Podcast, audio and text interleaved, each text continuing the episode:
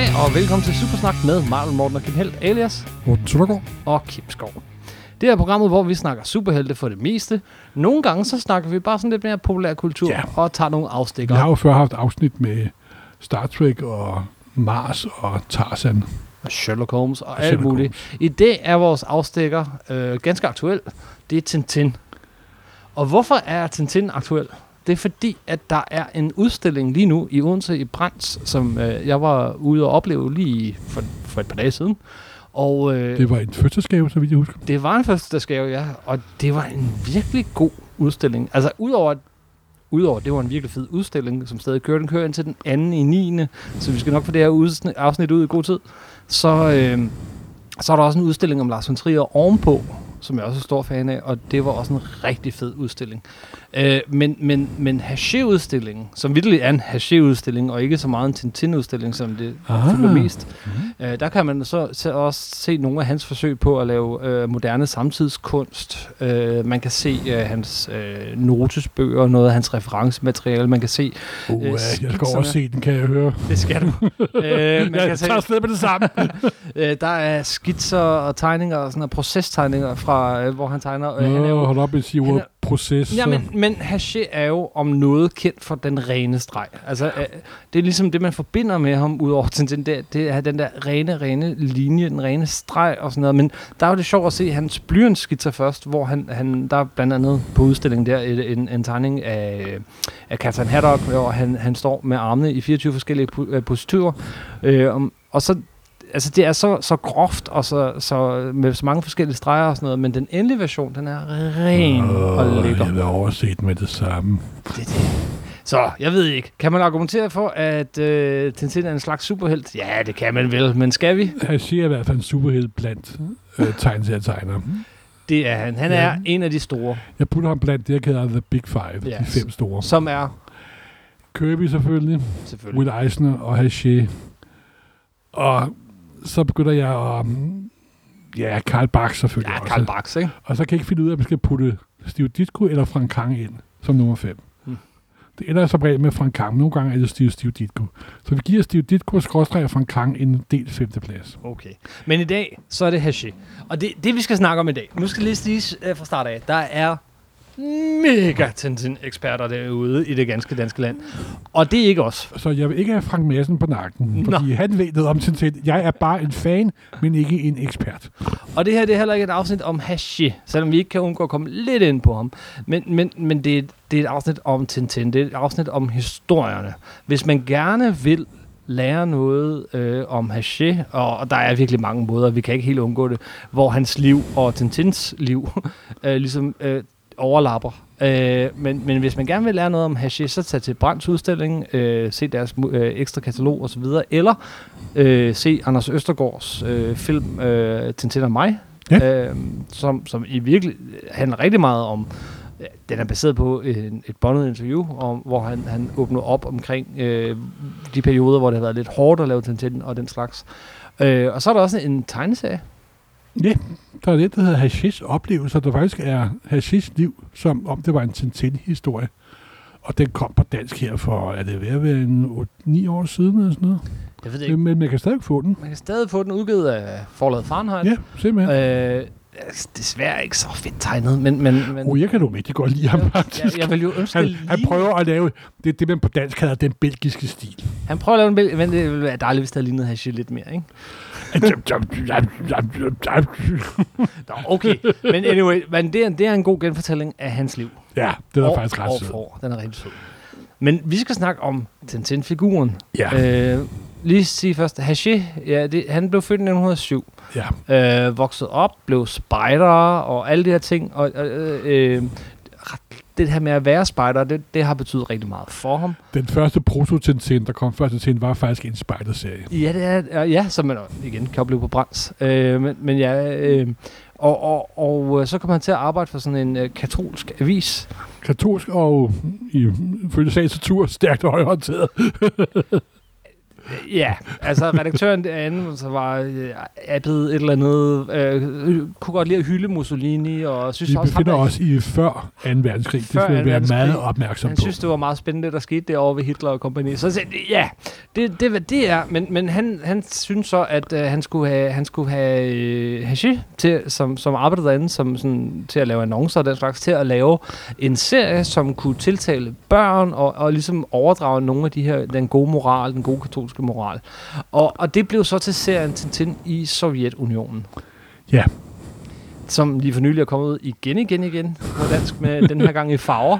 Jeg synes, det er lidt blasfemisk. Det synes jeg egentlig også. Men sådan er vi tegneseriefans. Jeg tror, uden at fornærme alt for mange, så tror jeg godt, man kan sige, at Tintin i Sovjetunionen er den dårligste Tintin-serie, men den har stadig nogle fede ting. Det, den mangler, er helt grundlæggende et plot. Ja, det er så en stribe af gags og tilsvinding af det russiske. Det var de første tre album jo faktisk, hvis det man skal være helt klar.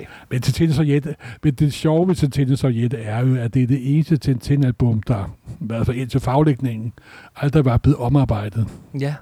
Og det synes jeg er ret fedt, fordi det er viser præcis, hvordan at stemningen var i 1920'erne i Frankrig i forhold til Sovjetunionen.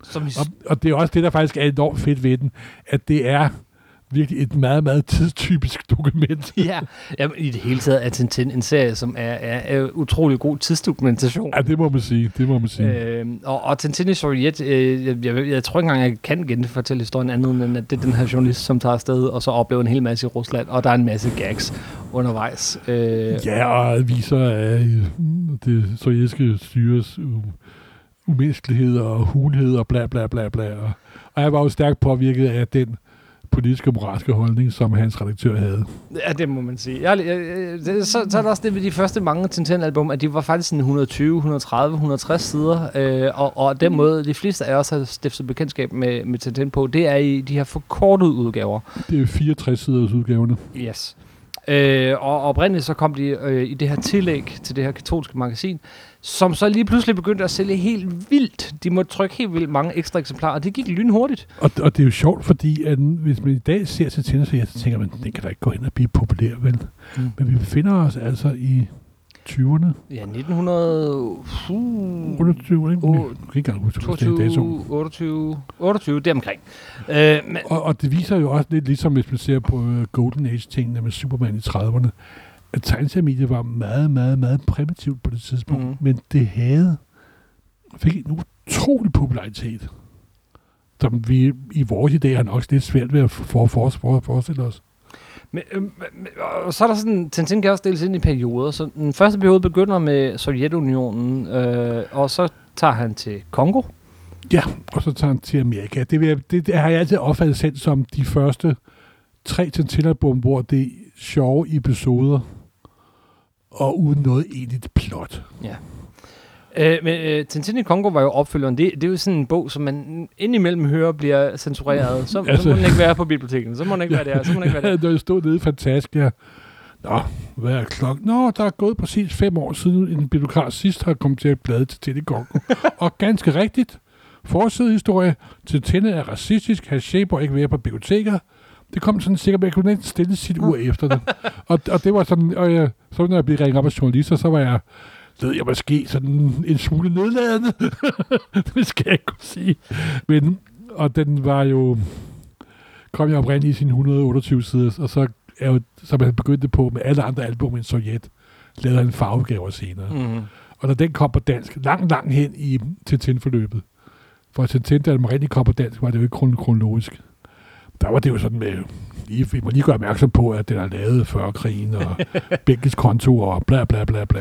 Ja, det er jo dengang, så var Kongo, Zaire, kært land har mange navne, der var Tintin, Slovold, der var Belgien, de havde, hvad hedder sådan noget, kolonialiseret Kongo, og det var meget... De havde myldet løs og hugget alt det, der var hugget. Det havde de, og så var det også... Det var jo igen katolsk avis, det var meget vigtigt, det der med at tage ned og omvende og undervise... The white man's burden.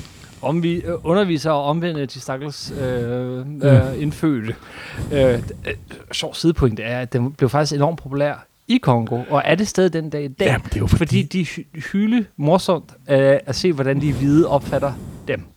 Og det altså, de sorte indfødte her er tegnet med store læber og store hvide øjne og sådan noget. Det er helt forfærdeligt. Den er dybt racistisk, så jeg er ligeglad, hvad du siger. Jo, men det er jo ikke det, jeg vil kalde for en hadefuld racisme. Vel? Nej. Det er det, der hedder en uvidenheds- og naivitetens racisme. Og en samtidens... Altså, det er så nemt at dømme ting mange år efter, men altså ting er lavet i sin tid. Jeg fandt faktisk ud af, at Belgien, som der er nok for måske det har levet længere i mange andre steder, til en verdensudstilling renner op i 1958. Eller var det 56?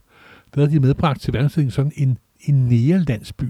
De byggede op, hvor der sad folk og var nære inde i. Yeah. Og i dag forekommer det jo fuldstændigt hjernedødt, men altså den slags tankegang er svær ud at udrydde, som verdenshistorien jo er. Ja. Og racismen blev ikke meget mindre af, at Tintin tog til Amerika i næste album, fordi de rødhuder, de blev heller ikke portrætteret alt for pænt. Amerikanerne blev heller ikke fremstillet sådan i Chicago, der bor der kun gangster.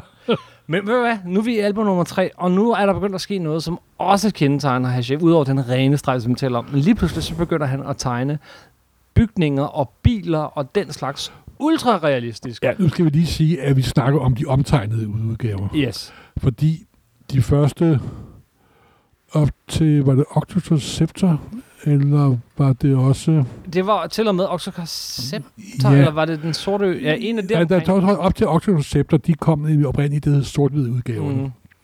Der var på omkring 128 sider. Så man så kollapsede senere til 64 sider og lagde farver på. Det er jo sådan lidt med Tintin-album. Lidt ligesom det er med, hvad skal man sammenligne det med? Rasmus Klump-album. Nej, på den her måde. Du kender mit forhold til Rasmus Klump. Nej, på den her måde er, at vi ligesom har stiftet bekendtskab med dem på en bestemt måde, men det er faktisk ikke den måde, de oprindeligt blev bragt. Oprindeligt så blev Tintin bragt i alle mulige forskellige formater, men det meste af tiden sådan et dobbelt opslag. Nej, det var kun soltæppet, der kom i dobbeltopslag. Jamen andre måder. Det var føljetonger. Så det ligesom har delt, de har klippet ruderne ud og sat dem i anden rækkefølge, og nogle gange smidt nogle ruderne ud, for at det hele skulle gå op i 64 sider. Og det findes der selvfølgelig kæmpe værker om. Der findes et værk, men det ikke kan få mere på 7-8 bind, hvor en franskmand gennemgår samtlige forandringer, som der er foregået i Tintin-album. Tro mig, engang Bibelen er blevet læst med samme nidkærhed. Det garanterer jeg dig. Nej, men ved du hvad, lad os lige stoppe her, fordi det behøver ikke være en gennemgang af hver eneste album. Men hvad er det ved Tintin, der gør, at han er så elsket? Jamen, det er jo, fordi Hergé er en af de største, hvis ikke den største grafiske fortæller på denne jord. Altså, det kommer fra. Jeg mener det virkelig, fordi jeg elsker jo Jack Kirby og Carl Barks og de andre, men Hergé er at fortælle en historie i billeder med en gennemarbejdighed, der overgår næsten hver fantasi. Det er altså for mig... Hvis jeg skulle vælge en tegneserie på den jord, og jeg ikke måtte vælge Kirby, så vil jeg vælge Hergé. Og du ikke måtte vælge Kirby. Han er en tegneserietegner. Jeg tror, jeg nævnte det her før i Supersnak. Hvis ikke, så har jeg i hvert fald sagt til dig, at jeg underviser jo tit i... digitale fortællinger og fortællende journalistik, og det jeg tit hiver frem, jeg spørger altid folk på et eller andet tidspunkt, så siger, google lige Tintin, hvilken som helst side. Og hvilken som helst side, du finder i Tintin, når du lige googler det, det er, så har du en hel side, og så vil du se, at hver eneste panel peger videre mod det næste. Folk løber i den retning, eller bilen løber i den retning, eller hvis nogen stod ind, så kører den modsat retning, men ellers så hver eneste panel peger videre mod den næste panel, og den slutter altid på en cliffhanger. Simpelthen. Det altså, er den der overgang, hvor, når man skal oversætte det til andre fortælleformer, så at hver eneste sætning skal lede dig videre til den næste sætning, og som skal lede dig videre til den næste sætning. Det er helt utroligt, at han formår at gøre det i hver eneste panel og hver eneste side. Fordi han har slidt sig ihjel ved at gøre det. Yes, men det er jo også det, altså, det er det, der er det fede ved Tintin. Altså, du kan kigge på det i dag sådan, det der, altså, er det så godt tegnet? Nej, det er så godt fortalt. Det er jo lige præcis det. Så godt fortalt. Og jeg kan også, altså, jeg startede jo min tegneseriekarriere med det første tidspunkt, hvor jeg kom på dansk. Min mor købte til mig 1960, der kom Den mystiske stjerne på dansk.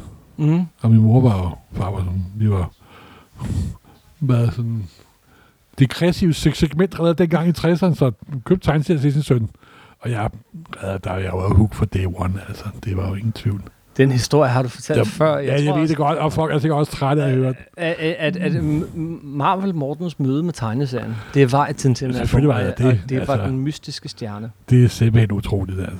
Ja. Men skal vi tage dem, som de er i kronologisk rækkefølge? Ja, men vi skulle lige rundt om. Og så lige igen. Jeg går ud fra, at alle kender Tintin. Du kender Tintin. Alle har læst Tintin. Vi behøver ikke at sidde og fortælle, hvem professor Tournesol er. Hvem er Kaptajn Haddock? Hvem er Terry? Det er samme som at fortælle, hvem Superman og Spider-Man er. Dupont. Vi kender alle sammen, og der er faktisk virkelig mange fede figurer. Men så lad os i stedet for snakke om Tintin. Når man voksede op og var tegneseriefan i 60'erne, så var der alle andre tegneserier, men der var én kæmpe ledetråd, og det var Tintin. Ja. Det er ikke mere end, det er engang et år siden, at dronning Margrethe fremhævede Tintin i en tale. Man kan jo ikke snakke om Belgien og kunst, uden at tænke på Hergé. Ja, gud. Jamen, jeg mindes over for Margrethe, kan jeg mærke. Ja, men, og igen, hvis man er belgier, der ligger sådan en rigtig lækker dejlig belgisk spisested og ølsted lige nærheden af, hvor jeg bor, ikke? Og du går derind, der er Tintin-album alle vejen. Ja, også er... Altså, Hergé er jo folkehelt i Belgien. Jamen, han er større end hos Andersen her. Der er bygget et fantastisk museum, som jeg desværre ikke har besøgt. Der ligger et stykke ude for Bruxelles. Og jeg tror aldrig i verdenshistorien, der er bygget et så flot museum til en mand, der har lavet så lidt. Nej. Faktisk. Hvis du sådan tager ord per kvadratmeter i museet, så tror jeg, at Hergé har været vaskegården. Og han er hver et kvadratmeter. Yes. Den har jeg heller ikke oplevet. Nej, men det er en af mine ting på min bucket list. Det er at komme ned og se det museum. Det er det samme her. Og så ligger den jo lige i nærheden af sådan et klosterbryggeri, som jeg også gerne vil besøge. Og når man er i Belgien, så kan man også lige besøge Brunderløv Slagmarken, mens vi nu og prøve nogle øl. Nå, det var et sidespring. Ja. Nej, men der er forskellige perioder. Og den første periode, det er måske de første 3 album. Yeah. Tintin i Sovjetunionen, Tintin i Kongo og Tintin i Amerika. Det er det her. Men så kommer Farage Cigar. Ja, så kommer næste periode. Det vil jeg kalde før Haddock-perioden, som jeg plejer at kalde. Før Haddock-perioden, som er Farage Cigar, Den blå lotus, Det knuste øre, Den sorte ø og Autocars scepter. Ja. Uden at gå helt ned i detaljen med alle de her historier, bliver vi nok nødt til at gøre lidt med Den blå lotus. Hvad kan man så sige overordnet om den? At det er jo der Tintins første storhedstid, simpelthen. Især i de omarbejdede... Altså, du snakker om de omarbejdede udgaver. Det gør vi fra nu af. Ja. Fordi det er det eneste, jeg har. Det er dem, man mødte første gang, og det var sjovt at se de gamle, men jeg opfattede det altid, de omarbejdede udgaver. Mm-hmm. Og det er sådan den første store periode for mig, simpelthen. Selvom jeg ikke har læst dem kronologisk, som nye læsere har lejlighed for nu. Den blå lotus kom først mange år senere, efter Den farve cigar. Og det er også det, vi fandt ud af, at de faktisk hænger sammen, de to. Faktisk har uploadet det en lang historie, faktisk. Ja, de hænger lidt sammen. Omkring det der med dopesmugling og så videre, så videre. Men for mig er Farage Cigar en af milepælene. Altså. Og hvorfor det? Fordi at... For det første, især dem, der er før 2. verdenskrig, 20'erne, 30'erne og 40'erne, var præget af, at der ikke var noget, der hed masseturisme. Så jeg chef var sådan set din surrogat-turist. Ja, uden selv at have rejst. Ja, uden og eksotiske steder, og jeg chef havde jo ikke udrejst. Han brugte jo en masse... Der er lange forskerhedsudgaver, hvor de jo finder ud af, hvilken plade han har læst og ikke har læst osv. osv. Men Tintin var jo ude at rejse. Han var den rejsende journalist. Og han tager hans ekstraordinære eventyr osv. Og der er chef, der tager han til... Der møder han i gamle Egypten og mumier, og han bliver de her cigarer, hvor han får de her drømmetydninger. Mm. Jeg var totalt kan jeg huske. Altså. Det er også en af mine øvelser. Altså, det er jo fantastisk, altså. Det er jo. For Hergé selv, så var vendepunktet Den blå lotus. Ja, og det var jo faktisk baseret på, at han havde mødt en. Ja, han havde mødt han havde annonceret i slutningen af Farage Cigar, at det næste album ville Tintin til Fjernøsten, til Kina, men så var der så en eller anden katolsk præst eller abbed eller sådan noget, som skrev til ham, hey, nu skal du lige passe på, at du ikke gør det her forkert, og så satte han ham i kontakt med en ung kinesisk studerende, kunstner, digter osv., som hed til fornavn Tchang. Simpelthen. Og det navn er vigtigt. Tchang. Det er meget vigtigt.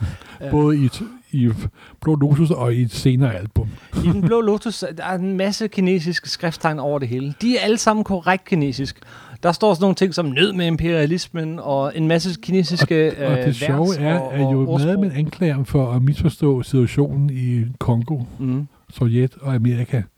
Så forstod en situation i Den Blå Lotus. Ja. Fordi Hergé er en kunstner, der er åben. Man kan på Brandts udstilling, bare lige for at vende tilbage til den, der har de sådan en udstilling, hvor man kan, hvor at alle de der forskellige kinesiske skilte og alt sådan noget, som er igennem hele tegnet, de er oversat. Ej. Det er meget sjovt at så se, hvad det i virkeligheden betyder. Jeg kan huske tilbage i de glade 70'ere, da Den Blå Lotus så endelig kom. Mm. Der fik den en meget positiv anmeldelse i Arbejderen. I Arbejderen? Der jo var det mest ræverøde NP-NK-QP2, fordi endelig var der en tegneserie, der viste, hvad der virkelig skete, da Chiang Kai-shek var den modbydelige tyran og så videre. Men det var et vendepunkt for Hergé og for Tintin i det, at han lige pludselig begyndte at sætte det der med realismen super højt. Netop. Og det er jo det, der, noget af det, der kendetegner tegneserien fremover. Det er den der hyperrealisme i baggrundspanelerne, i detaljerne. Ting skal være korrekt. Og han brugte utrolig lang tid på den, og han brugte kun længere og længere tid på sine albums fremover. Vi kan jo, hvis vi springer lidt frem, så kan vi jo springe frem til Den Sorte Ø. Nej, det er for langt at springe, fordi så springer du forbi Krabben med det gyldne klør. Og nej, det gør jeg ikke. Den Sorte Ø kommer før Krabben. Nå, undskyld, jeg tænkte på Den mystiske stjerne. Ja. Det er vi i gang med før Haddock-perioden. Før Haddock-perioden. Hey, har du overhovedet læst det? Og før en verdenskrig brød ud. Ja. Så kommer Det knuste øre, Ja, der er også, hvor han er Sydamerika. Mm. Og igen, men kan, som du selv siger, han har prøvet at sætte sig ind i, hvad der vildt foregår, og situationen og så videre. Og hvor der også optræder bifigurer, der senere dukker op i CSA'en. Det var også det, der var sjovt i de gamle danske udgaver. Beklager, jeg virker lidt nostalgisk, men det bliver man altid, når man snakker til Tintin og gamle tegneseriefan. I de første udgaver, der var der sådan et familietapet på indersiden af omslaget. Ja, jeg kan se og det. Der var billeder fra album, men det ikke var kommet på dansk. Ja. Så, hvem er det? Og hvem er det? Og hvem er det? Og det var sådan fuldstændig... Kan man slet gå til, at jeg ikke havde de historier simpelthen. Jeg kan huske, når jeg engang med jeg blev altid slæbt i biografen af min mor, og jeg så en masse franske film. Men så der dukket alt tættere på mig op i de franske film, og så kunne jeg se, at det ikke var kommet på dansk, så flippede jeg jo helt ud simpelthen. Så det dukkede op i sådan lige baggrunden? Simpelthen. Ej, hvor fedt. Nej, men det jeg vil sige, det var, at Den Sorte Ø er nok et af de album, der er tegnet mest om i forhold til originalen. Ja. Fordi jeg fik et brev fra nogle engelske fans, der gjorde opmærksom på alle de fejl, der var. Den Sorte Ø, der tager han til? Så sendte han til England og så Skotland. Mm. Og da han skulle lave den nye udgave, så siger historien, det er sikkert også sandt, at han sendte en assistent derover med fotografiapparat og notesblok, og der er ikke en togvogn og ikke et overgang eller en bil, der er forkert. Nej, fordi han havde fået alle de her klager over, tingene var tegnet forkert. Og det skulle ikke hedde sig, at det ikke var korrekt. Efterfølgeren til den er jo så en af de mest politiske Tintin-historier. Jeg tror, hvis man skal, når man læser Kong Otakars Scepter, så skal man lige tænke på, hvornår den er udgivet. Og den er udgivet i 1900... nu skal jeg passe på, hvad jeg siger. Før krigstiden. 38-39, deromkring. Så vidt jeg husker. Og skurken har sådan et navn, der er en blanding af Hitler og Mussolini. Det er... flyverne er... Altså, den Spitfire, det er tyske fly og sådan noget. Det er totalt en kommentar på hvad hedder det? På verdenssituationen. På verdenssituationen, Mussolini, Hitler og så videre. Og så sker der jo hverken værre eller bedre, end at krigen kommer til Bruxelles. Det bliver, landet bliver besat, og Hergé kommer til at hvad hedder det? I første omgang miste jobbet. Nu er jeg for tidlig på den, er jeg ikke? Jo, jeg er, fordi inden da, så får vi jo introduceret Captain Haddock. Vi får introduceret Captain Haddock i Krabben med det gyldne klør, som er en af mine yndlings-Tintin-historier overhovedet. Ja. Det er historien, altså den starter med sådan en total tilfældighed med, at han finder en dåse og jatter. Det er sådan rigtig Tintin-eventyr, ikke? Men vi møder Captain Haddock for første gang. Ja. Og han er hønepløver fuld, og han er fyldt med idder og forbandelser, og det er så fantastisk. Og det er jo... Altså, folk elsker jo Tintin, men det er næsten som, de elsker kastahatter endnu mere. Tintin er kedeligt. Tintin er jo os. Ja. Tintin, de plus forbukser og det hele. Tintin bliver først et rigtig fedt historie, når bifigurerne begynder at dukke op. Når vi får Kaptajn Haddock, ja, og vi får Tonton Sol og så videre, men det er især Haddock. Den bliver fyldt op af Den mystiske stjerne, som var dit første møde. Det er jo en lille sidespring med hensyn til de gyldne klør. Ja. Eller klogt sagt, som en nye oversætter i stedet på, det skulle hedde. Ja. Det er, at da den kom i sin nye farveudgave, så da den nye farveudgave skulle komme i USA, så bad den USA'ske forlægger ham om, at om ikke kunne tegne nogle af de der sorte mennesker og tegne hvide. Ja. Og det viser også, at hans omarbejdelse af serien, det var ikke noget, der bare stoppede. Det var noget, der kørte hele tiden simpelthen. Mm-hmm. Og det giver jo, hvis man er lidt Tintin-nørdet, hvad der er nogle mennesker, der er, rigtig dejlighed til at kunne lige nørde over den mindste detalje. Ja, forskel fra den her udgave til den her udgave. Men som du selv siger, så startede krigen, og så blev historien sådan lidt udefineret på en anden mærkelig måde. De blev lidt mystiske. Ja. Og lidt udefineret. Og der kom Den mystiske stjerne, så det er jo en god overgang, må jeg sige. Og det er nok det mærkeligste Tintin. Nej, næst mærkeligste Tintin-album, tror jeg. De 7 krystalkugler er det mærkeligste Tintin-album. Men jeg forstår, hvad du mener. Den mystiske stjerne, hvorfor blev du så hooked? Hvorfor fik den tegneserie dig til at elske? Fordi det var noget at gøre med sig. Der var jo en meteor for det ydre rum, og der var en stor stjernekikkert, og mærkelige krabbedøjen, og forsiden, altså...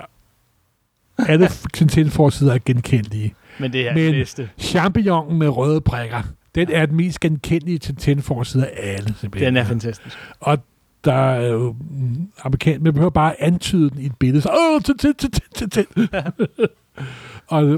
Og det var jo en fantastisk historie med den her meteor, der tager ud, og jeg synes, den var ved ordentligt. Og så var den samtidig også totalt fjernet fra den hverdag, der var, kan man sige. Da Bruxelles blev besat af tyskerne, så lukkede de lige med det samme det her katolske blad, fordi det var et religiøst blad, som Hergé han arbejdede for. Men ret hurtigt så blev han tilbudt et andet job, og det tog han imod på et større dagblad. Det dagblad blev bare så rimelig hurtigt overtaget af nazisterne selv, og begyndte at lave ren propaganda, så man kunne læse historierne om Tintin side om side med meldinger om, hvor godt det gik for tyskerne, og hvordan de klarede det hele, og hvor meget belgierne elskede dem, og alt sådan noget. Så det var ikke sådan det bedste selskab, han var i der. Nej. Men han formåede at lave, vil jeg påstå, nogle af de bedste Tintin-historier overhovedet i krigstiden. Altså, de 2 næste historier er for mig det bedste. Det var der brug ordet bedste, fordi der kom for mig er det noget af det, der står klarest i, hvem der er Hergé. Og det er selvfølgelig Indjørgens Hemmelighed og Rakken med Røde Skat. Som er den der fortsatte historie. Fortsatte historier, hvor Tone Sol dukker op. Men det sjove ved den er, at det er lavet sådan i krigens mørke. Mm. Vichy-Frankrig var blevet etableret osv. Og det er ren eskapisme. Yeah. Det er sydhavsøer, det er skjulte skatte, det er undervandsfortællinger, det er sørøvere, det er fortid. Og den har intet at gøre med den nutid. Og der er... Men samtidig er det også et af de mest klareste og reneste eksempler på, hvad godt Hergé fortæller. Det er det. Og den er lavet på et tidspunkt, hvor måske Eisner var lige så god til at lave tegneserier. Måske. Og det viser, at Hergé på det tidspunkt var en mange år foran alle andre i hele verden til at fortælle historier ved hjælp af billeder. Det er ikke mange tegneserier, man i dag lige så begejstret læser, som er fra 1930'erne og 40'erne. Ja, nu er den her fra 40'erne, og nu er den blevet tegnet om lidt senere, videre, men den er så krystalklar i sin opfattelse. Nej, det er ikke en af dem, der er tegnet om. Det har du ret i, det er mig, der roder. Den kom nærmest en til en. Ja, og den er så krystalklart fortalt. Zoomer ind, så forsvinder baggrunden i grønne farver ud igen, og kommer baggrunden. Den her berømte sekvens, hvor Captain Haddock har læst sin forfædres dagbog, og hvor hans genfortælling af dagbogen med flashback bliver kædet sammen med den måde, han opfører sig på i lejligheden. Yes. Det er fuldstændig fantastisk. Det er så fedt, hvor man krydsklipper mellem fortiden og så nutiden, hvor han står og svinger pløjerfuld med sin sabler, og ender med at stikke hul i maleriet. Det er fuldstændig eminente beherskelse af tidsaksen i en tegneserie. Der er 100% kontrol, simpelthen. Og så er der de berømte tegninger af sejlskibet og alle de her ting. Så. Der er altså fuldstændig... Altså. Men det er sjovt, ikke? Fordi det er så det er ren eskapisme, det er så apolitisk. Til kæmpe forskel fra de tidlige Tintin, som jo netop var mega politiske. Jo, men det er jo klart, hvis han boede i et land, der var præget af nazistisk censur, så var der bare at komme til Sydhavet så hurtigt som overhovedet muligt. Men det er bare også med til at gøre dem endnu mere tidløse, ikke?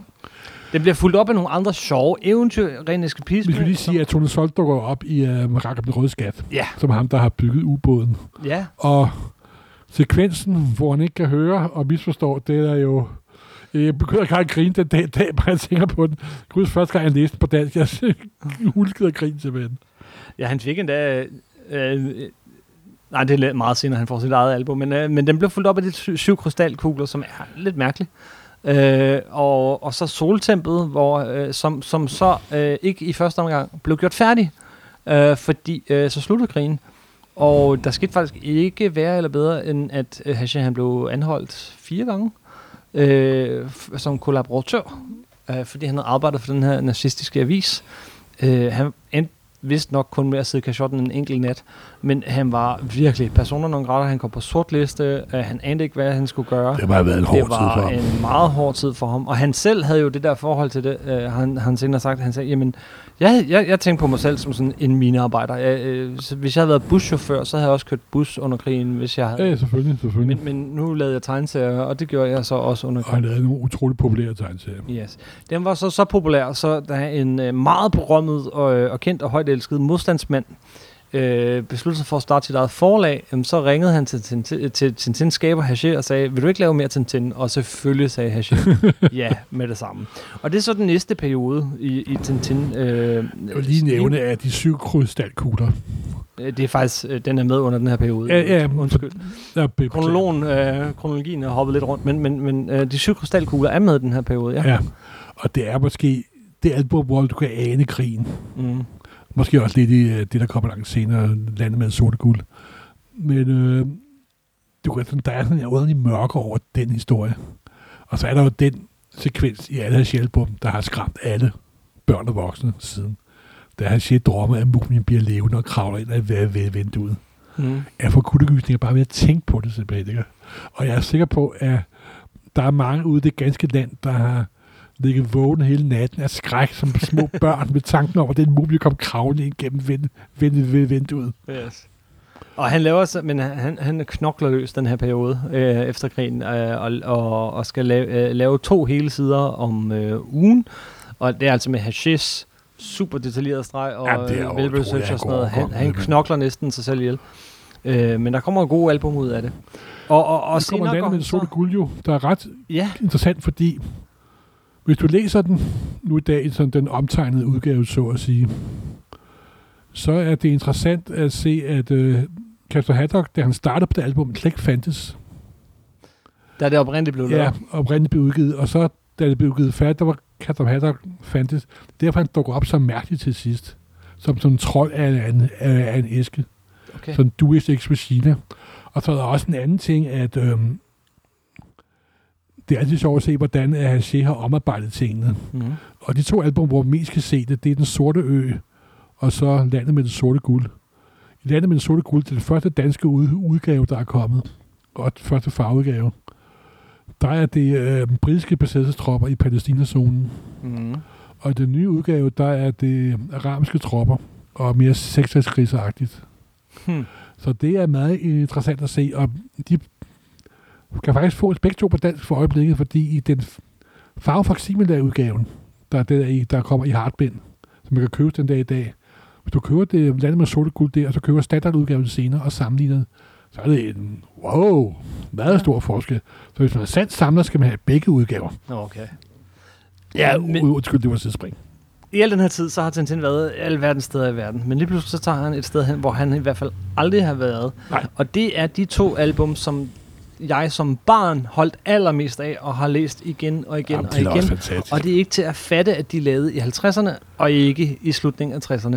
Det er selvfølgelig Mission til månen og Det første skridt på månen, altså Månen tur retur. Det er lidt op del 2. Ja. Det er jo fantastisk. Ja, altså det er jo der, hvor han besluttede, at nye eventyr var ude i rummet. Det var jo lidt præget af, at 50'erne var jo især også for Amerika meget science fiction præget. Og man begynder at hvad nu, hvis vi kommer ud i rummet? Og der var en masse sådan folk, der på papiret planlægger rumrejser. Mm. Og det er jo meget det, Hergé har sådan kigget lidt på. Han har kigget meget på det, men han er jo super... Han må forklare folk, hvad vil det sige, at der ikke er nogen tyngdekraft? Og hvad må det sige? Der er en hel masse... Den er utroligt tæt på virkeligheden. Ja, den her. Altså, det der er nogle ting, jo, Tintin finder is på månen og sådan nogle ting. Som, der er der is på månen. Som vi først lige har fundet for nylig. Præcis. Men altså, det er... Og de er, altså, jeg kan huske, det er læst den første gang. De er ret atypiske på en måde, at Tintin-historier, fordi de er utrolig sådan, videnskabeligt baseret og nøje, men det bliver ikke sådan en kedelig nøgtern gennemgang af, hvordan det teknisk set kan lade sig gøre at komme til månen. Fordi, nå, jeg tror da også, at Schipper er også en kunstner, der var konstant forandret. Fordi vi får jo der er skjulte passagerer med. Der er Dupont lige pludselig. Ja, selvfølgelig. Og det er jo ikke godt, fordi der er ikke ilt nok til så mange mennesker og alt sådan noget. Ja, men og så månelandskaberne. Det er så fedt tegnet. Altså, nu har jeg har en særlig svaghed for månehistorier, og jeg tror, den stammer tilbage fra min læsning af Månetur.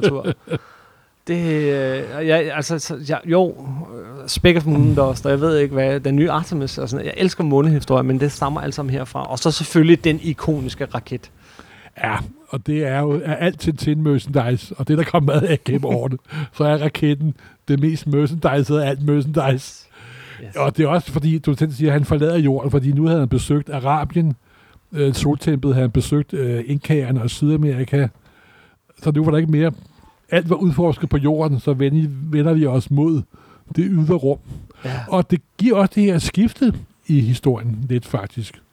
For der er godt nok sådan den eksotiske rejse stadigvæk, men historien bliver også sådan lidt mere indadvendt. Ja, indadvendt er et godt ord for det. Fordi efter krigen, så kom jo det, der hed Det Hemmelige Våben på dansk i den gamle oversættelse, og Tynde Solmysteriet i den korrekte oversættelse. Ja. Og det var sådan præget lidt af sådan 50'ernes koldkrigs... Ja, der var lidt det synes jeg var der, sådan med våbenkapløb og... Men den var også indadskuende på den måde, den handlede mere og mere om karaktererne, end den handlede om en rejse et eller andet sted hen. Og det er noget, der også kendetegner alle de sidste album, at en historie kunne godt tage udgangspunkt i en karakter lige pludselig. Det gælder Tornsolmysteriet, det gælder også Cocktail-lasten. Men mest af alt gælder det. Det er nok at det mest populære på dansk. Ja. Tintin i Tibet. Det er den mest populære. Fordi det er baseret på det tidspunkt, hvor Hergé gået i psykoanalyse nemlig. Ja. Og det er nok på en eller anden måde nok hans mest personlige album. Det er det helt klart. Ja. Igen, hvis man ser den der Anders Østergaard, så er man ikke i tvivl, den der dokumentar Tintin og mig, men på det her tidspunkt, så Hergé, han begyndte at drømme, han drømte hvidt, og han var lige gået igennem en hård skilsmisse. Jeg sagde, det her skulle ikke handle om Hergé, men det er svært. Han var gået igennem en skilsmisse, han havde fundet en anden, alle de her ting. Han savner Tchang. Tchang, hans gode ven fra barndomsårene, som var ham, der hjalp ham med at lave Den Blå Lotus, og som sprøjede ham ind på det her hyperrealisme. Lige pludselig er der en figur i den her, som viste sig at være Tintins gamle ven fra Den Blå Lotus, Tchang, som er blevet væk, og Tintin skal finde ham. Næsten helsidesbillede, hvor Tintin er faldet i søvn og drømmer, og så skriger Tchang. Og så der er det her nærmest Finn Holger-billede, som altid plejer. Ja. Og jeg kan huske, at jeg så det første gang. Det er bare for mad, det her. Og det er ikke det eneste. Der er også det der med den flyveren, som er styrt ned og helt knust ned i isen. Ja, det er og sådan noget. Det er et fantastisk album, hvor virkelighed og Tintin møder hinanden lidt. Ja, og så også det, at det er jo sådan, også sådan den sidste rigtige eksotiske rejse, så sikkert. Det er det, fordi Hergé, han bliver ved med det indadvendte. Ja. Den næste historie, der tager han røven på os alle sammen. Hvor skal Tintin hen nu? Ingen steder. Møllenborg. Han bliver hjemme på godset. Han bliver hjemme på Møllenborg, og hele historien udspiller sig... Castroferos juveler. Ja. Eller, som igen i den gamle, lidt i mine øjne ikke særlig gode oversættelse, det gådefulde juvelteori. Det er det gådefulde juvelteori, det er fordi det, der irriterer mig især med den gamle oversættelse, udover ikke synes, den er lige så god som den nye Niels Søndergaard oversættelse, men lad det nu ligge, det er, at det hemmelighedsfulde våben og gådefulde juvelteori, der bliver der afsløret, hvad der sker midt inde i historien. Det er faktisk rigtigt. Så det er meget bedre, der hedder Tunnelsolmysteriet og Castroferos juveler. Yes. Nå, og så lavede han så de sidste to album er ikke... Nej. Det er nogle af dem, hvor jeg synes, det står svagest egentlig. Jamen, det er 714 til Sydney og Tintin og Picarerne. Det er de også. Der gik Stanley Kubrick i den, som jeg plejer at sige. Ja, det blev mere realistisk. Han brugte længere og længere tid på at lave noget, der var mindre og mindre. Det er så jo rigtigt. Altså, han gik fra en udgivelsesfrekvens fra 1 til 2 år til lige pludselig 5, 6, 7 år. Altså, der gik mange år imellem de her Tintin-album. Nogle gange er for meget tid ikke det bedste, en kunstner kan få. Og det sidste er sådan lidt for... altså, Flight 700 er en rute. Ja. Det er da OK, men jeg kan huske det. Den hedder oprindeligt Flight, tror jeg. Nej, det er vist i oversættelsen, tror jeg. Jeg tror, den hedder Rute, faktisk. Okay. Men det var OK, og der kunne man se, der kom sådan noget moderne. Det var også første gang, at han forlod sine plyslor-bukser. Nå ja. Og brugt cowboy-bukser og så videre. Og vi møder en masse gamle, og det er virkelig sjov, historien. Og vi er helt oppe i 70'erne. Ja, og det ender med flyvende tallerkener til sidst og så videre og så videre. Og det er ikke et element, der passer særlig godt til Tintin-universet. Det er det bare for noget at sige det lige ud. Ja. Men altså, hans chef mente, at han skulle følge med tiden, så at sige. Og vi skal lige se, altså, Tintin nu bevæger sig fra slutningen af 20'erne til op i midten af 70'erne. Ja. Tintin og Picarerne er det sidste album, hvis ikke man tæller, og det skal man ikke, hvis ikke man tæller det aldrig færdiggjorte album, Tintin og Alpha. Jeg ved ikke, hvad du snakker om. Ja, han lavede skitser til det sidste album. Jo, det gjorde han, og det er aldrig udgået. For lige at vende tilbage til... der er nogle onde mennesker, der har udgivet Morten, noget, de kalder. Ja, men hvis du tager til Brandts Museum, så kan du faktisk se de her sider. De oprindelige skitsersider til det sidste. Jeg har set dem. Aldrig færdiggjorte, men du kan se dem rigtigt. De originalerne. Hvor han har, hvor vi har, han tegnede jo i skitseform det sidste album.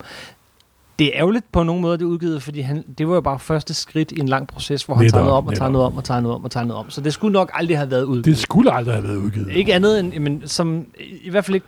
Ja, men nej. De har i det mindste aldrig tegnet det. Og der er jo det sjove ved Hergé, at han synes ikke, man skulle fortsætte Tintin efter sin død, modsat sådan nogle som andre, nogenlunde samtidig som Tintin, som Lucky Luke og Asterix og Obelix og så videre, som er fortsat i en kører. Men Tintin var Hergés, og han havde en masse assistenter til at hjælpe ham med baggrund og alle de her ting, men det var Hergés, og det skulle stoppe efter hans død, og det gjorde det. Bortset fra den ene søn, kan jeg så forstå på dig, at man udgav... Jo, men ved du, jeg ville elske, hvis der kom en ny Tintin-album hver år, men jeg også tror, der gør nu, når hans anden kone dør på et tidspunkt. Ja, det er jeg ret sikker på. Det kan være. Fordi, på det første, og det vil elske, især hvis folk fik lov til at lave Tintin-historier i deres egen stil.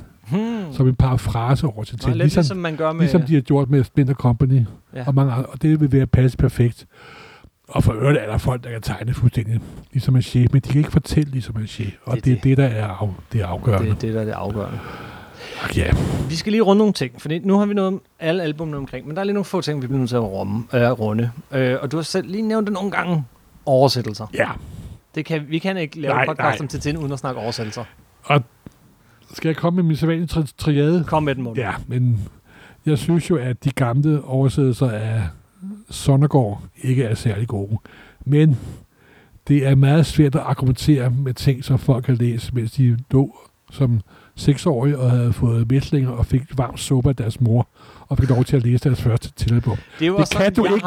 Det kan du ikke konkurrere med, simpelthen. Det er jo også sådan, jeg har læst den til. Men han tog sig nogle gevaldige friheder i oversættelsen. Det må man sige.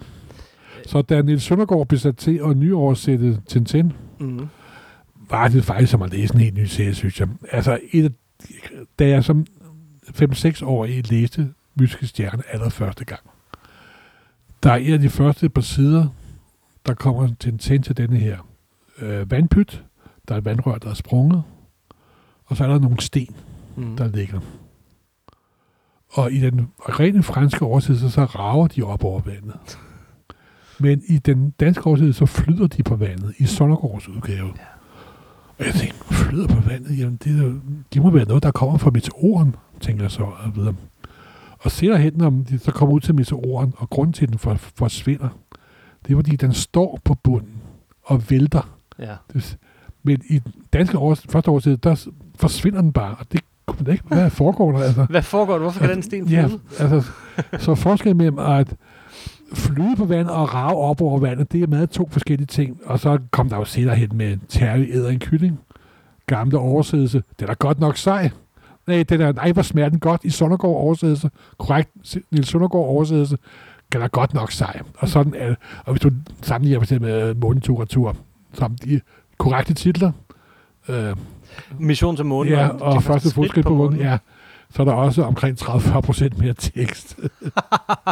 Så jeg er sur og gammel mand, som jeg er, så jeg er ikke særlig.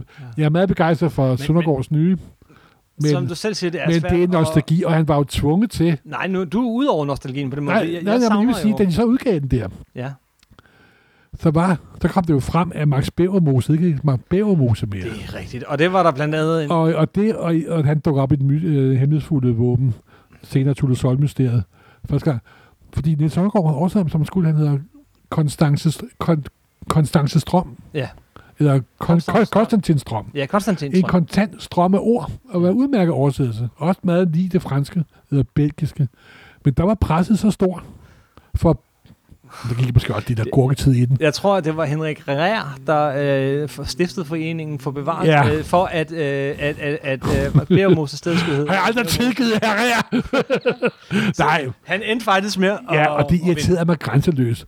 Og senere lagde Søndergaard jo også sagen mod Carsten i en lidt, skal vi kalde det, ligegyldig retssag. Ja. Fordi han påstod, at det var ham, der var skyldig i hans store popularitet herhjemme på grund af oversættelsen og sådan noget. Ja. Men lad det nu ligge. Men der var der charme ved det. Altså, jeg savner der også nogle af de gamle titler, for at være helt ærlig. Altså, nej, de er ikke korrekte. Det store juvelteori lyder bedre end Castafiori's juvel. Det gådefulde juvelteori. Men altså, pyt med det. Jo, men det afslører, hvad der sker i handlingen. Nej, det er bare for at hvis der er noget, der kan få mange for danske nørder PCK, så er det Tintin. Ja, selvfølgelig. Det er også fedt. Det viser jo, hvor enorm gennemslagskraft han har haft. Og der så stærk er min kærlighed til Tintin ikke. Der er den ikke. Jeg elsker Tintin, men altså, det er ikke ligesom, hvis de dræber Wolverine og fører ham tilbage til liv igen. Altså, det er jo vigtigt. Det er vigtigt, ja. Men du kan jo spørge Frank Madsen, hvad han synes om Tintin. Og det skal vi omkring. Så skal vi også omkring, bare lige lynkort, men Tintin i andre medier. Det plejer vi jo. Det er ikke rigtig lykkedes, vel? Der var nogle tegnefilm, som Hergé selv var involveret i, som... der kom jo på dansk. Det er de fede ting, der skete ved, at de lavede en ny... det rigtig korrekte kronologiske rækkefølge, det var, at Tintin og Hajsøen for evigt forsvandt ud af folks bevidsthed. For det var oprindeligt puttet ind i den oprindelige rækkefølge. Det er rigtigt, ja. Der var sådan et album, som var egentlig stedet fra tegnefilmen. Jeg har en komplet Hergé-samling, og Tintin, jeg vil aldrig nogensinde se et album inden for min dør. Tintin og Hajsøen, Tintin og Hajsøen. Ja, og det sjove er jo, at tilbage i 60'erne, der kom der jo på dansk, og også på fransk selvfølgelig, 2 live-action Tintin-film. Ja. Og jeg husker dem tydeligt. De har faktisk lige vist dem i cinematikket. Tintin og de blå appelsiner. Ja. Og jeg gik i brav, jeg så dem, da jeg var 10-11 år. Jeg elskede dem simpelthen. Du elskede dem? Jeg kunne lide bedre, jeg kunne lide Batman-filmen, tro mig. Så lavede de en synes jeg, forholdsvis vellykket tegnefilmserie i 90'erne engang. Jeg er heller ikke, en stor fan, men der var bedre end den oprindelige, synes jeg. Og der kom der også de her pop-op-bøger. Men de begyndte at sortere ting fra, ja, der er kommet så meget. Det er den anden ting, vi skal røre. Okay, men film. Så er der selvfølgelig, Spielbergs Tintin-film. Hvad synes du om den? Ja, ved du hvad? Jeg synes faktisk, den er ret sjov. Altså... Den er for meget Spielberg. Den er lidt for meget Spielberg. Altså, den burde jo i virkeligheden med Lou the Wonder Dog. Men jeg tror, det har noget at gøre med, at... det er også en sjov ting, Terry har vil komme ind på. At Terry har jo sådan en kommentar til, hvad der sker. Ja. Og det er kun læseren, der kan se, at Terry kan kommentere. Mm. Men det kan man jo ikke gøre i filmen. Fordi så vil det forekomme mærkeligt, hvis hun begynder at snakke. Mm-hmm. Så som Spielberg har givet ham en større rolle i filmen, faktisk. Ja, for det er for mig... Når jeg tænker på den der Tintin-film, der hedder computeranimeret via Peter Jacksons utrolige... Vita. Så tænker jeg mere på som Melou, det hedder Terry på fransk. The Wonder Dog, end noget andet, altså. Men jeg synes faktisk, den er okay. Peter Jackson har nogensinde fået lavet 2'eren, det var gud. Den har været mange år undervejs i hvert fald. Men det sjove med Spielberg er, at det kan godt være, at man kan diskutere ham som instruktør, men han er kraftedeme hurtig. For han banker den lige af i løbet til 3 uger, så lader han folk lave resten. Og det er jo Daniel Craig, der ligger stemme til meget andet. Og jeg har faktisk kun set den en gang. Ja, jeg synes faktisk, det har været sjovt. Og så har Vita jo hele baggrunden med hans lejlighed og sådan noget. Det er ret perfekt lavet. Yes. De har lavet sådan en kunstbog omkring, som jeg ikke kunne lade være med at købe. Mm. Og købte den kun på grund af alt baggrundsmaterialet. Mm. Med at de har perfekt bygget hans lejlighed op i 3D, og det Og det er lige omkring perioden der med autocept og hvad hedder det, indjørning, også den stil, det var sådan noget. Jeg synes, det er indjørningshemmelighed, som ja, vi filmatiserer. Og så har de puttet lidt Krabben med det gyldne klør ind i også. Ja, det er rigtigt. Og historien er ikke særlig... Altså, det er jo ikke nogen stor film, vel? Nej, men jeg synes det var meget sjovt. Jeg husker den også så meget sjovt. Ja. Og ville da gerne se den næste. Og det sjove, Spielberg sagde, at første gang, han blev interesseret til Tintin, det var, da han læste en fransk anmeldelse af Indiana Jones. Nå! Og han læste i anmeldelsen, at det er ligesom et Hergé-Tintin-eventyr. Jeg tænkte, hvad fanden er det? Så begyndte han at læse Tintin og sagde, hov, det er jo skide godt, det her. Så det var det, jeg blev Hergé-fan på. Jeg har altid troet, at Spielberg og Lucas og sådan der havde læst Tintin hele deres barndom. Nej. Nå, altså, ja, franske tegneserier i Amerika. Ja. Der er ikke så mange af dem. Ja, men de er trods alt nørder, de to. Det jo, men... Ja. Nå. Så... Ja, og figurer allerede har vi ikke været omkring. Det behøver vi heller ikke. Edder forbandelser. De er lange, de er mange, de er gode. Og vi elsker. Jeg vil lige påpege, at hvis folk brokker sig over oversættelser mellem Søndergaard og Søndergaard, så er der en herlig sjæl, der har sat sig ned og talt. Ja. Og faktisk har Søndergaard 2 edder mere med end Søndergaard. Oha da. Så ikke den gamle myte. Men der er næsten mere til de gamle edderforbindelser. Nej, du er ikke. De er sprogligt... Altså, de flyder mere på tungen, og det er også det, de gør på fransk, men... der er mere til de gamle. Ja. Det er en lang diskussion, Morten, og det er ikke os, der skal sidde herhen. Nu kommer en lille sjov Tintin-historie igen. Jeg har jo måske stået nede i tegneseriebutik gennem mange år. Og på et tidspunkt så opstod der mest besynderlige rygte om, at EU havde censureret Tintin-albumene. Og hvis man ikke begyndte at købe de gamle udgaver, så ville de aldrig kunne komme igen. Nå. Der havde været en avisartikel i Politikken et par måneder i forvejen, der handlede om tegneserieproduktion og EU. Mm. Og på en eller anden måde var den avisartikel muteret i folks bevidsthed, eller hvor det nu foregår, til at de danske Tintin-album var blevet censureret i EU, og man skulle skynde sig at købe de gamle udgaver. Og 15 år efter, må jeg forklare folk, at det ikke passede. Jamen, det er jo lakridsbiberen igen. Og det kørte for lidt på folks forhold til EU og manipulerende stat nede i Bruxelles og så videre, og så videre. Så det var sådan en urban myte, der havde været umulig at udrydde simpelthen. Der er så meget at sige om Tintin, og vi kunne blive ved i en evighed. Men nu var du på besøg på Brandts, så synes jeg lige, vi skulle lige runde ham. Vise, vi også er tegneseriefan af andet end superhelte. Og vi kan også snakke om europæiske serier. Ja. Nu har vi jo gjort det én gang. Ja. Men vi kan også tage et Frank Kang afsnit, hvis det skulle. Det kunne vi godt gøre en gang. Men altså nok om det. Udstillingen på Brandts, den kører ind til den anden i 9, og jeg synes virkelig, man skal tage det smut til Odense og opleve den. Og hvis man kan lige... Den gode danske Lars von Trier, jamen, så er der jo også den ovenpå. Og i øvrigt, hvis man godt kan lide mediehistorie, jamen, så er der også på tredje sal, hvis man lige giver lidt ekstra, så er der også en dejlig udstilling deroppe. Så det, jeg kan klart anbefale den. Jeg tager afsted i morgen. Jeg synes, den er mega godt lavet. Den er jo selvfølgelig ikke enormt stor eller noget. Det er ikke en verdens største udstilling eller noget. Der skal man tage til Bruxelles og opleve den der. Det har jeg ikke gjort nu. Det har du heller ikke gjort nu. Nej, det vil uden for Bruxelles. Lidt uden for Bruxelles, ja. Der har de det her helt, altså bare bygningen i sig selv. Jo, det er on the bucket list, det er helt sikkert. Så jeg synes lige, vi skyldte her i Supersnak at lave et afsnit om Hergé, når nu der er Hergé-udstilling i Danmark. Det var stort, det er fedt. Hergé har jo også været i Danmark et par gange, det skal vi også lige have nævnt. Han har faktisk, og nu er det jo meget svært at få noget, der er generet af Hergé, og tegninger af Hergé for den sags skyld. Men Hergé, da han var i Danmark en gang i 70'erne, så signerede han album 2 steder. Ja. Et sted i Lyngby og et sted i Magasin. Mm.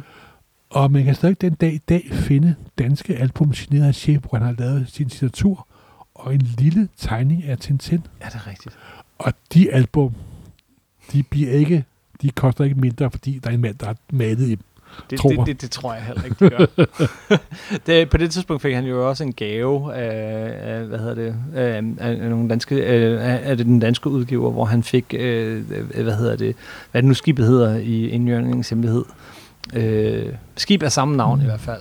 Jamen, den hedder indjørningen jo, ja. Den hedder indjørningen. Det hedder indjørningens hemmelighed, ikke? Hold da kæft, mand. Nu har vi også snart snakket... De er 3 debatter, hvor der ligger et papir inde i. Jeg har været i 9 timer, vi har snakket okay. Nu stopper vi. Jeg tror, vi skal holde her og så sige, Tintin, udstilling, 2.9. Gå og se den. Tusind tak, fordi vi måtte snakke om noget lidt andet end superhelte. Vel, det bestemmer vi sådan set selv, men tak, fordi du gad at lytte med. 50% har lukket for en time siden. Hvis du stadig bliver hængende 2 sekunder nu, så kan jeg lige nå lynhurtigt at sige, hvis du rigtig godt kan lide Supersnak, hvis du gerne vil vise, at du godt kan lide Supersnak, så kan du gøre os en stor tjeneste ved at gå ind og give os en hurtig anmeldelse på iTunes. Fuld hammer med stjerner. De kan også gå ind og like os på Facebook og den slags, men allerhelst inde på iTunes. Du må også meget gerne give os en pæn anmeldelse. Og ellers, så bare blive ved med at lytte. Du kan også abonnere på os. Bla bla bla. Jeg gider ikke det her reklamesnak, Morten. Jeg er ikke så god til det. Jeg er alt for flad til det. Skal vi ikke bare sige stop, og så sige og tak? Og rigtig god sommer. Rigtig god sommer. Alle vores podcastlyttere. Alle vores podcaster. Jamen, jeg er gået helt i stå. Ja, hej hej. Hej.